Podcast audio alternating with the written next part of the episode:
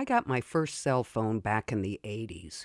It weighed almost two pounds, was over seven inches tall, and when the battery pack was fully charged, I had an hour and a half of talk time. It came with a carry case and a thin black strap so you could hang it over your shoulder.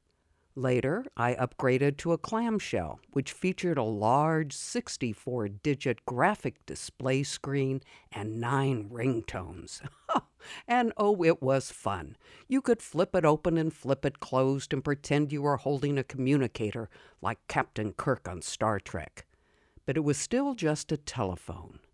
Today we have the smartphone, and oh, this phone keeps getting smarter. It takes pictures, shoots video. You can go online, check your accounts, pay a bill, make a deposit, buy something, find out something, email, watch television, listen to music, play games, make a call, or send a text, and that's not even a complete list. I like texting.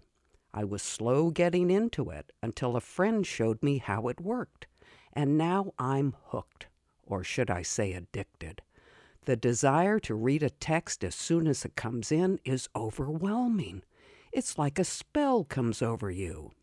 With email and voicemail, we're a little more relaxed, but a text triggers an instant reflex of, I must know now.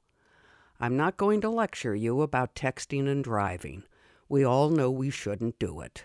And we all know the chill that runs through us when we look in the rearview mirror and see that the eyes of the driver behind us are looking down because they're texting. And until we can change lanes to get away from them, our concentration is split between watching the road and looking in the rearview mirror to make sure they don't rear end us. But I tell you true, when I'm driving and a text comes in, I have a debate with myself. Oh, Meg, look down. You know you want to. No, I shouldn't. Who could it be? Maybe it's something important. It'll only take a second to look down. No, that would be wrong. A quick glance. Meg, you're at a red light. What can it hurt? Do you have the same discussion with yourself? The answer is we ought to just turn our phone off when we're driving. But why do we react the way we do? I don't know.